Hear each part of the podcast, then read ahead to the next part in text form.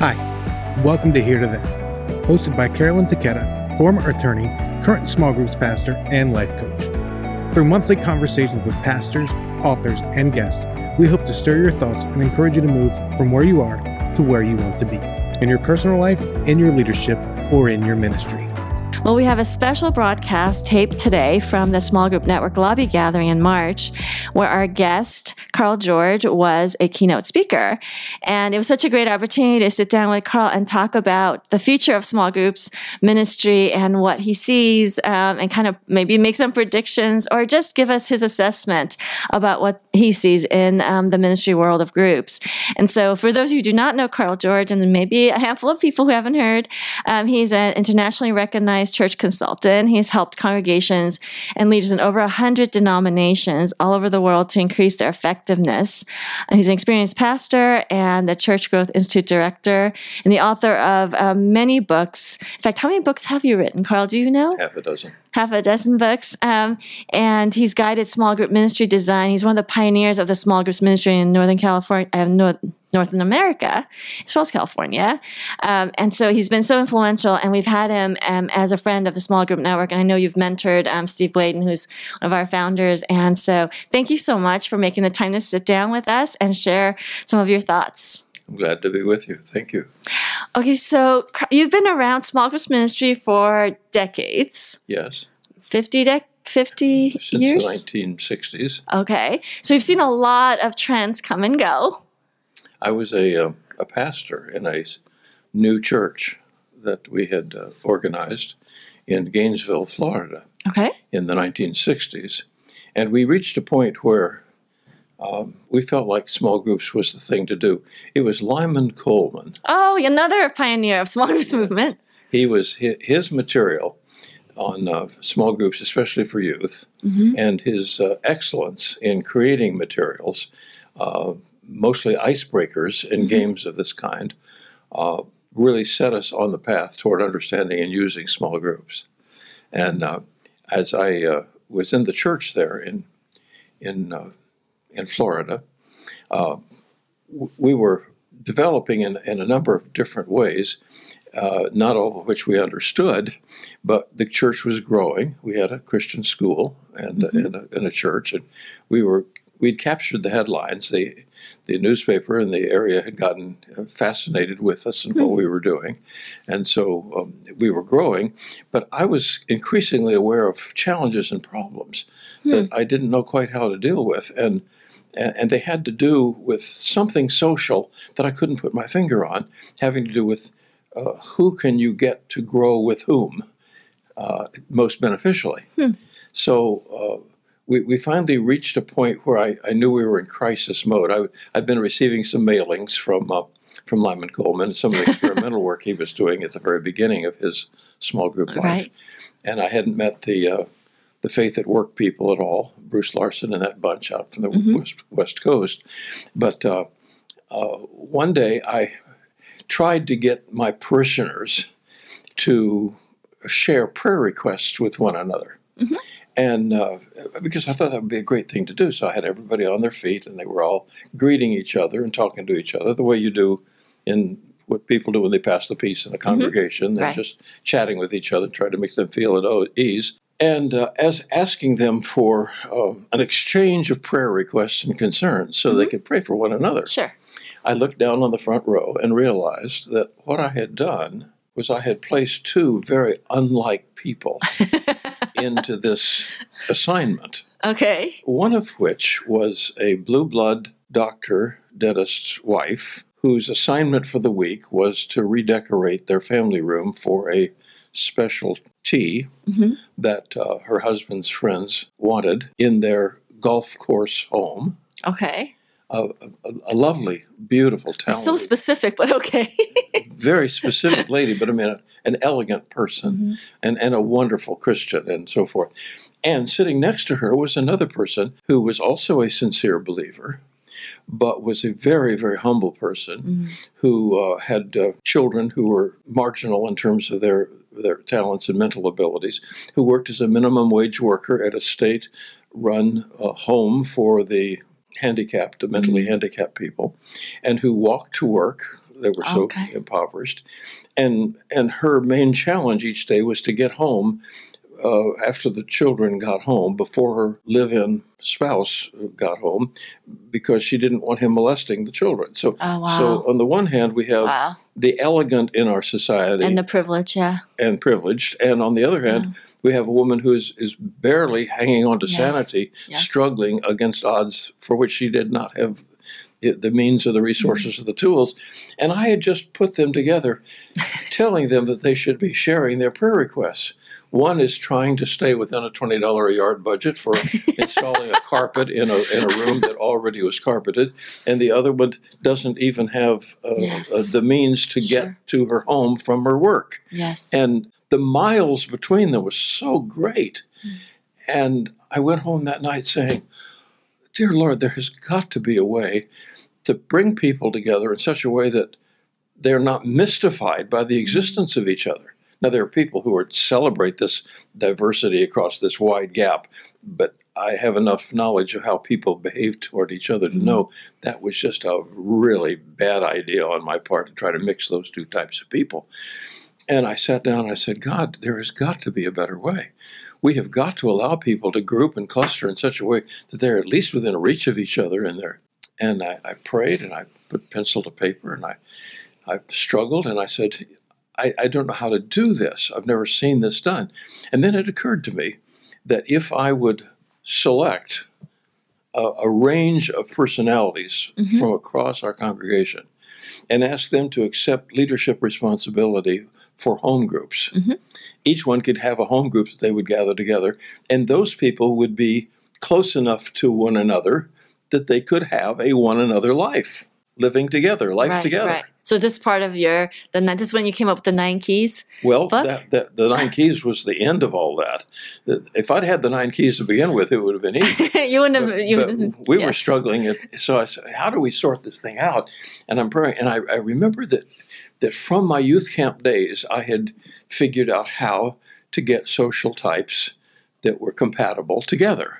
I had I had driven a busload of kids to camp when I was a youth pastor, Mhm. and I was also a camp director for our state association. And so I, I had each summer from all over our state, busloads of kids would come together and we would organize them in our summer camps. But one day I got into a problem where I had a busload of children, and I had the bus driver and myself were the only adults. Everybody else Oh, wow. welched in the last hour. Uh, Normally, you know, we line up Right, and right, all the right. volunteers are there, and and when we got to the end of the day, we had a busload of kids. We were meeting a whole state full of kids, and we had no adults. and in those days, I, I didn't know enough to call for help or to cancel the dent or Right, anything right. else. We just went ahead, and I prayed the whole way to camp, saying, "Dear Lord, what am I going to do?" well, when I got to camp, I, I devised a system where we I laid out the, the natural leaders in the camp, the Mm. kids that I knew that I knew could lead, and I assigned one of them as a as a cabin leader, and I put their names at the head of a piece of paper, and I laid them all out on a long, and I told the kids to go sign up under the leader that they wanted to sign up under, wow. and so the Oh, kids did it. hmm And I only had one question about it, and there was one girl that I questioned her, but I said, "No, she's not spiritually mature enough. I don't want to trust her. I don't want to honor her. Uh, she is just she's trouble." But uh, I, I'll put all the other natural leaders I put down, and and so we staffed the camp with kids, hmm and the others signed up under them, and it it worked beautifully Mm. everybody still until Thursday morning when chapel time came and one cabin was missing. Uh oh. And the cabin that was missing contained a girl who had strong leadership skills but was truly non spiritual. Oh wow. Okay. And she had led her cabin in their nightgowns out into the swamp, Oh. snakes and all, alligators and all, led them out into the swamp to a dredging area where muck had been brought up and piled. And they slipped and slid, and they were covered with black mud from head to toe, giggling and screaming and having fun. And I, I, we finally retrieved them and brought them down. And I said to her, I said, What have you done? And she looked at me defiantly and she said, You didn't trust me with leadership, did you? and I thought, Oh, oh. And then I learned that leadership has strength and we better tap it in some way. Otherwise, it's going to come back and bite you. It, it, it's going to demonstrate itself. And I said to her, No, that's a mistake I'm not going to make again. You're a leader now. Let's go. And I couldn't discipline her. I couldn't send them home. There was no facilities for doing so. So I went, I promoted her. And she fell in line and she grew more spiritually in that next two days than she had all week or that I'd seen her do Mhm. for a year. And but but the the fact that those kids lined up, they self-aligned Mm. to leaders Yes. and that and the leaders accepted empowerment because they knew who they were. So I sat down and decided I've got to do this for my whole church. And so I, I laid out the dozen people in the church. In those days I conceived basically of the men doing that, but I, I named twelve men. I got up and preached a sermon the following week. And this shows you how God helps people who, who don't have enough sense to help themselves. But I, I got up a sermon and I, I, I said, this, this is what I believe that the Lord is calling us to do and to ask you to do. And if you're willing to accept training for being a small group leader, will you please come forward? The men that I had on that piece of paper, to a man, came to the front oh, wow. and allowed me to pray for them and commission them.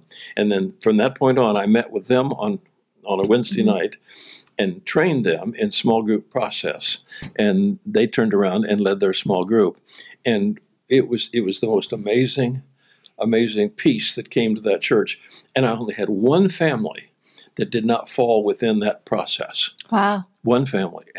A- And I ask everybody in the church, all the families in the church, to name who they would like to meet with Mhm. in the same way kind of I did at camp with Yes. the sign up sheets. Yes. And everybody named, it all worked except Really? for one family, yeah.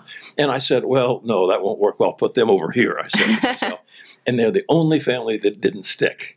They came to me and said, this isn't going to work for us. We have to go so and so. So. I, I moved and I thought, you know, people really do pick out who they're willing to follow and That's they're willing true. to work with. Well, that's interesting. I mean, here's a side note, but a lot of our processes, we place people. We And try we- to. Yeah, we try to. And I know some people have a hybrid where you, know, you can select online or, you know, we have all these methods. But at the end of the day, there is something to be said for chemistry. Um, and how just God somehow knits groups together. Sometimes the leader's not even all that great, but somehow the group gels in a, in like a remarkable way. And other times, I think these people should all love each other, and they just don't ever gel. It, there's something to that process that it's really not about what we do and control. I, I, I believe that personal preference and God are both involved in that mixture. Yeah. And if we can if we can figure out ways, and that led us to speed dating for selecting small yes, groups. Yes, we did that for a while too, Yeah, back in the eighties. all kinds of ways. Uh, but but the, the the key is you have to find some way of getting people that will have a chemistry with one another, so that they want to learn together, and so they want to pray together. And if you can figure out what that is, and you have to keep experimenting in some cases until you can find it. But what about people that are just difficult, that are not just nobody wants necessarily to have them in their group because there's so much work, or they're needy, or um, they're just socially awkward. Yes, there are. There are people who are really requiring of extra care. Yes, there are. And we're as a church, and we we're called Well, to care for them. Yeah, we're called to care for them, but but what we don't understand is they they recognize that they need care Mm. uh, and even demand it, but we are reluctant to provide the degree of direction that they need. Sometimes we we say, well, no, no, I, I really shouldn't be telling them what to do or whatever. But if you don't, then the group uh, will literally de- destruct. Yes. It will, it will come Yes. apart. I remember one special uh, problem. Uh, they had a, a woman in, in a church. It was a middle class church, and, and and one woman would show up for the meetings, and she had terrible, terrible hygiene. Oh, Uh, her, her her body odor was just unbearable, and you couldn't stay in the room with her. The, the people couldn't, and they were so polite, and they were trying to figure out nice ways to hint and ask about how the plumbing of her house was working and all this indirect stuff. And, and I said, uh, you know, they, they came to me and they said, "What what do we do? This it's going to destroy our group because if she's there, we're just miserable." I said, "Well, you've got to tell her to take a bath." Well, we can't do that. because they seem so rude to, to Yeah, it, say se- it seems so impolite. yeah. And I said, uh, do, do you consider the, do you think that she's aware of her problem? You know, it's entirely possible that she cannot smell. She smells because she cannot right, smell. Right. Right. And I said, why don't you, why don't you take her aside, take one of you and take her aside and say, here's what we must do. We need for you to do this. And shepherd her. Did they do it? Reparent her. That was the only way they saved the group. Yes, They did. but the the the, the reality was they had to overcome their own yeah. conditioning, their own social conditioning as to what was polite and acceptable. And, and other people require more direction. Uh, there are people who cannot keep their mouth shut in groups, and you have to, as a group leader, take them aside and say, I really need your help in managing this group. And what I need most of all for you to do is to limit the amount of time you speak during the group time. And I need to give you a hint. So I want you to sit next to me, and when I tap you on the knee, I want you to know that's enough now, and you need to be quiet and listen to the others. And you say, why would we ever do that? That would be so embarrassing to me. yes, but if you don't, they won't have a place, and their sense of insecurity is going to be increased because nobody's going to be Right, around them and withdraw from them. Right. You say, but can I take that a kind of an assertive step? Well, as a group leader, you must, Mm-hmm. if you want to have a, an effective and, uh, a group. I mean, the, see, some of the stuff doesn't change. That was true, you know, back in It the '60s. changed. It's so that kind of stuff. And if anything, like I think we've gotten better, maybe about some of the skill side to it. Um, and small groups are more popular now than they've ever been. It, it appears. I mean, that's kind of the trends we're seeing. Do you notice that, Carl? That it seems to be churches are more and more buying in across denominations, even across the world, to small groups ministry as being a vital part of doing doing life and community. Look, look at look at the big trends. Okay, the very big trends. Mm-hmm. Now, in America, our memory of history and trends is not, is not very long. True, we're a young country. It- well, a young country, and we've had successful Sunday schools that have led us to understanding the benefit of grouping people in smaller groups. And now we're having successful small groups. And there are some denominations who have declared our Sunday schools, in fact, are small groups. Yes, they converted them. They're Yes. on premises small groups. Yes. They've relabeled. This their- is so true. Yes, they have relabeled. Sunday school. Uh, but the, the truth is, those Sunday school groups and classes, many of them functioned in a small group manner. Mm-hmm. in a relational way. Yes. a very relational way, and so that was that was advantageous. But see, what what we don't seem to remember is that before the Sunday school, as dominated by Southern Baptists, Mm-hmm. who have the largest denomination that does this kind Mm-hmm. of thing, uh, before that there were the Methodists. Hmm. Okay, the Methodists had what Baptists called cottage prayer meetings. The Methodists called them uh, circles, and and they would they would meet in small groups, following the pattern of John Wesley in England Right, prior to that. All right, many of these small groups, the Methodist small groups, you would call them charismatic prayer circles.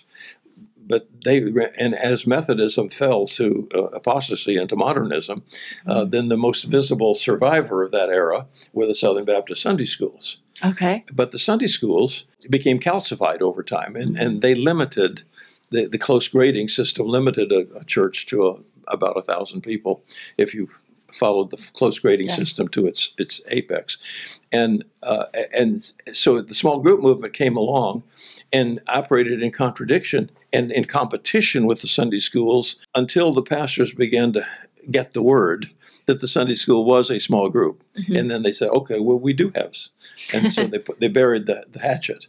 Uh, it was, but it was a clash of methods. Mm-hmm. But the essence of it was life together Yes. and getting in a place where we can talk frankly to one another. But if you take the bigger picture, Mhm. go back to Wesley. Well, where did the Wesleyan tradition thrive and persist? Okay, it thrived in the Sunday school movement and it thrived in the American scene in the Methodist Church and then in the Baptist Church, from which all the other churches kind of took their cue. But there's there's something more going on. Cho, Korean, Yes. Seoul, The cell group. 60s, the Right. cell group system. Cho said that his heroes were Luther and Wesley. Mm. And he insisted that his inspiration for justifying the cell system came from Wesley. Now, if there's some footnotes on the Cho story, it, it's not entirely John Wesley. Hmm. John Wesley gets intellectual credit for it, but Cho's mother-in-law actually probably is a bigger part of all that Well, it does not get the credit.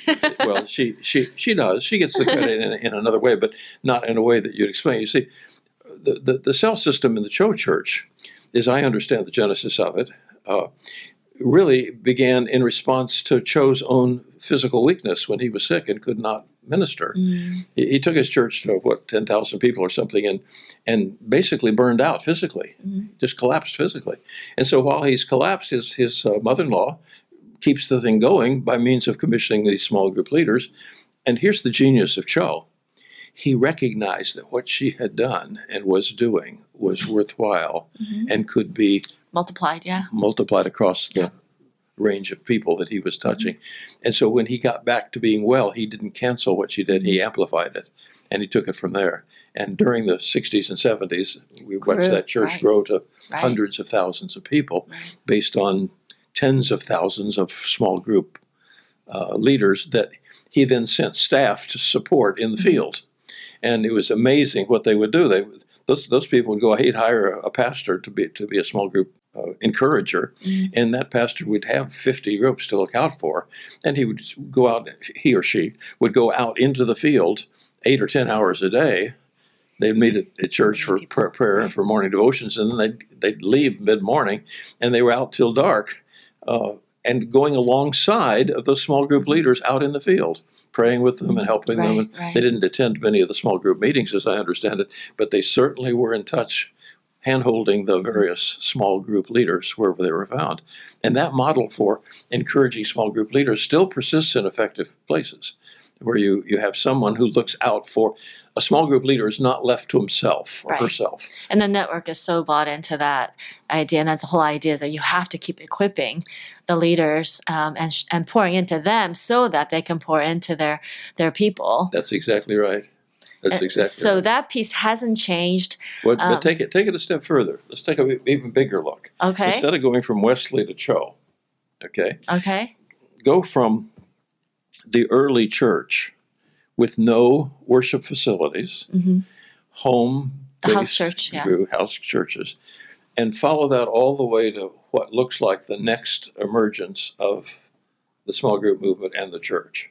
Okay, Mm, Okay. We'll talk about the past. How how did for three centuries, while operating under waves of persecution Sure. that were serious, Sure. seriously persecuting. I mean, like killing. Right. Like- right. There are what ten waves of documented Roman Empire attacks on Christians that resulted in tens of thousands of Christians being murdered for their faith. All right, go from there down to what's happened in China Mm. in terms of the viral nature of the house church in China, accompanied by miracles more than many of us are comfortable with or have been comfortable with. But but the, the story of the Chinese house church is a church under persecution by its government, where people who have faith, filled with the Holy Spirit, travel from their places of business to a neighboring village, find a sick person, pray for them, see them physically healed. The family gets converted around that. A small gathering comes around that. Another house church is formed. Mhm. From that house church, More people go right. to the, and it, it becomes a viral thing right. that you can't account for unless you have some awareness of the Holy Spirit's work and some awareness that you don't have to have an institutional steeple and church and bell Sure. in order to have vital Christianity. Right. Right. All right. So what's what's happened in China is is kind of being rebirthed worldwide as I'm mm-hmm. watching it. I came across a fellow who had been to a place off of China, and in 20 years' time, the absence of a Christian witness was transformed into several hundred thousand Christians based on a kind of a house church model where there were no ordained Mhm. clergy, there were no training schools, uh, the, in the fashion that you and I would say a Right. credential Typical. degree and Right. so forth. They, they saw this enormous multiplication of the church over a period of time. And that kind of viral church planting is now uh, coming on again all over the world. hmm Uh, recently, I was with uh, Stephen Lutz from Ladysmith, uh, South Africa, a Baptist pastor, Afrikaner, uh, converted in the Dutch church, but became a pastor ordained by the Baptist. And f- between 1997 or so and about 2007, he worked out a way of combining evangelistic efforts with the training of small group leaders or pastors. And they put in place a couple of hundred small churches, eh, home gr- groups. and the, and the leaders, the pastors of those churches, are are, are laymen. I mean, it's all bivocational. Mhm. Nobody's paid per se, Right, and they don't have buildings. Uh, they don't have uh, budgets for brick and mortar, uh, but they do have a commission to share their faith with others. And then when those others are gathered together, to make sure that a pastor undergoes training within that context of that group. And and so the the the movement is a movement of pastoral networking, if you please, Yes. uh, along with the commission for each group to multiply itself through new converts. All right, by the time he got to 2009 or so, um, they were in four countries and had about 300 churches of this, this Of this viral kind, kind. All right. right. Uh, today they have more than 50,000 churches that Wow. are operating in 30 countries, Wow. and their materials have been translated into different 30, 32 different languages. And the, the materials are pastor training materials That's where amazing. they, they it's it's as we sit here, as you and I sit here today, they'll organize another several churches. And so what am I doing with my life, really? well, they, I, I, That's look, I look at amazing. what they have done and are doing, and I say, well, why haven't we heard about? it? Well, America's kind of last. Uh, we're, we're getting Mm. in on this late, and he's just come to this country in the last year to start. Do you think that would work here? What? Do you think it would work in the It is U.S.? working. It's, it's working in dozens, if not now hundreds, of places Mm, in this country, and and it's it's the it's the next move of Christian faith mm, beyond brick and mortar churches and beyond the branch churches that you and I are more familiar with, or the mega churches. Right. the, these are these are going to be networks of micro churches Hmm. as opposed to mega churches or branch churches, and w- what I'm watching is based on basically two things: evangelism and the Hmm. training of the pastoral leader to be able to teach the word, and, and those those two fundamentals Mhm. reaching new people with the gospel, gathering them together, and making sure they have a leader that is being continually trained. That's where the future of the small group is going to be. What do you think we in the brick and mortar churches, and most of our listeners are in, what could we learn from that, or how can we be part of Well, don't, don't that kind don't- of viral movement? yeah. How can we? Well, that's a good question. Don't oppose it for one thing. Okay, recognize it for what it is. Sure. It's not us. Well, it's a movement of the Holy Spirit. It's clearly the idea that the Holy Spirit's going to get to run the church instead of us. it's a radical. What a concept! Wouldn't it be amazing if so how do we get out of the, over so how do we get out of the way? How can we partner or help or I Well, I think by not opposing it would be the first star- step. By recognizing the fact that you don't have to have a brick and mortar existence. But see, that's very threatening. You, you bring that into a big box church that depends. Its its uh, its uh, finances are dependent on people seeing them as the warehouse storehouse to which God. the goods and services come flow through. Yeah, a- a- to, to, to recognize the fact that God might want a direct delivery system Mm. is, is something else. And, and there will be networks of such churches, and those networks will be small group leader slash lay pastor Mhm. Led communities. And they will take all kinds of forms and then be in all kinds of places. And the, the big concern is going to be well, can they avoid heresy? Well, we can't avoid heresy in the mainline churches. I mean, all of our seminaries have fallen apart and, and are untrustworthy. So the, the argument against heresy is a silly one. But I, I started questioning the fellows who'd come in, Curtis Sergeant, some of the others come in from overseas. And I said, How do you keep orthodoxy going in these Mhm. churches, you know? And they said, you know, it's amazing, but because people are pointed back to the Bible constantly, Mm. uh, they may get a little bit off track, but they don't stay off track very long. Mm. They get back because the Bible will carry them back to where they need to be. Again, the Holy Spirit is remarkable. You know, if you Speaking keep- through if His you Word. keep- if you keep insisting the Holy Spirit has to be involved in the growth of a church, you're going to sound just like those New Testament guys running around saying, "There's no other name under heaven among, given among men whereby we must be saved," and things like that. but that's I mean that's so exciting that God would just use it and and small groups. I guess when I look at small groups ministry, it it's it's so adaptable. Um, because the principles are so adaptable, whether it's a church of, you know, 50, whether it's a micro church, whether it's, you know, a big mega church, it's, it really is so adaptable uh, because it's about relationships at the end of the day. The idea of allowing people to come together, Yeah. to do their life together, to pray together, Yes. to study the Bible together, to raise their kids together. Th- those are amazingly good ideas. Uh, because they're from the Bible. okay, we're back to Acts The 2. whole the whole history of the church. yes. I mean, from the first century until now, uh, what we're seeing is a return to the first century form of church, Mm, and and it will endure past the persecutions to come. that's and that's a good word. Gives us hope. It, it gives us hope, and it also humbles us a bit to realize that God's in the business and He's much smarter and better at it than we are. Absolutely. Well, thank you so much, Carl, for your time. Um, God bless you and your ministry. Thank you. Um, and thank you for listening. And um, please feel free to engage um, as you listen to this podcast on our Facebook group or any of our other social networks. Um, and we will see you next time. Thank you for listening to Here to There, part of the Group Talk Network of podcasts. If you like what you've heard, make sure you subscribe on Apple Podcasts, Spotify, or wherever you get your favorite podcasts. If you want to learn more, make sure you check out smallgroupnetwork.com for more resources.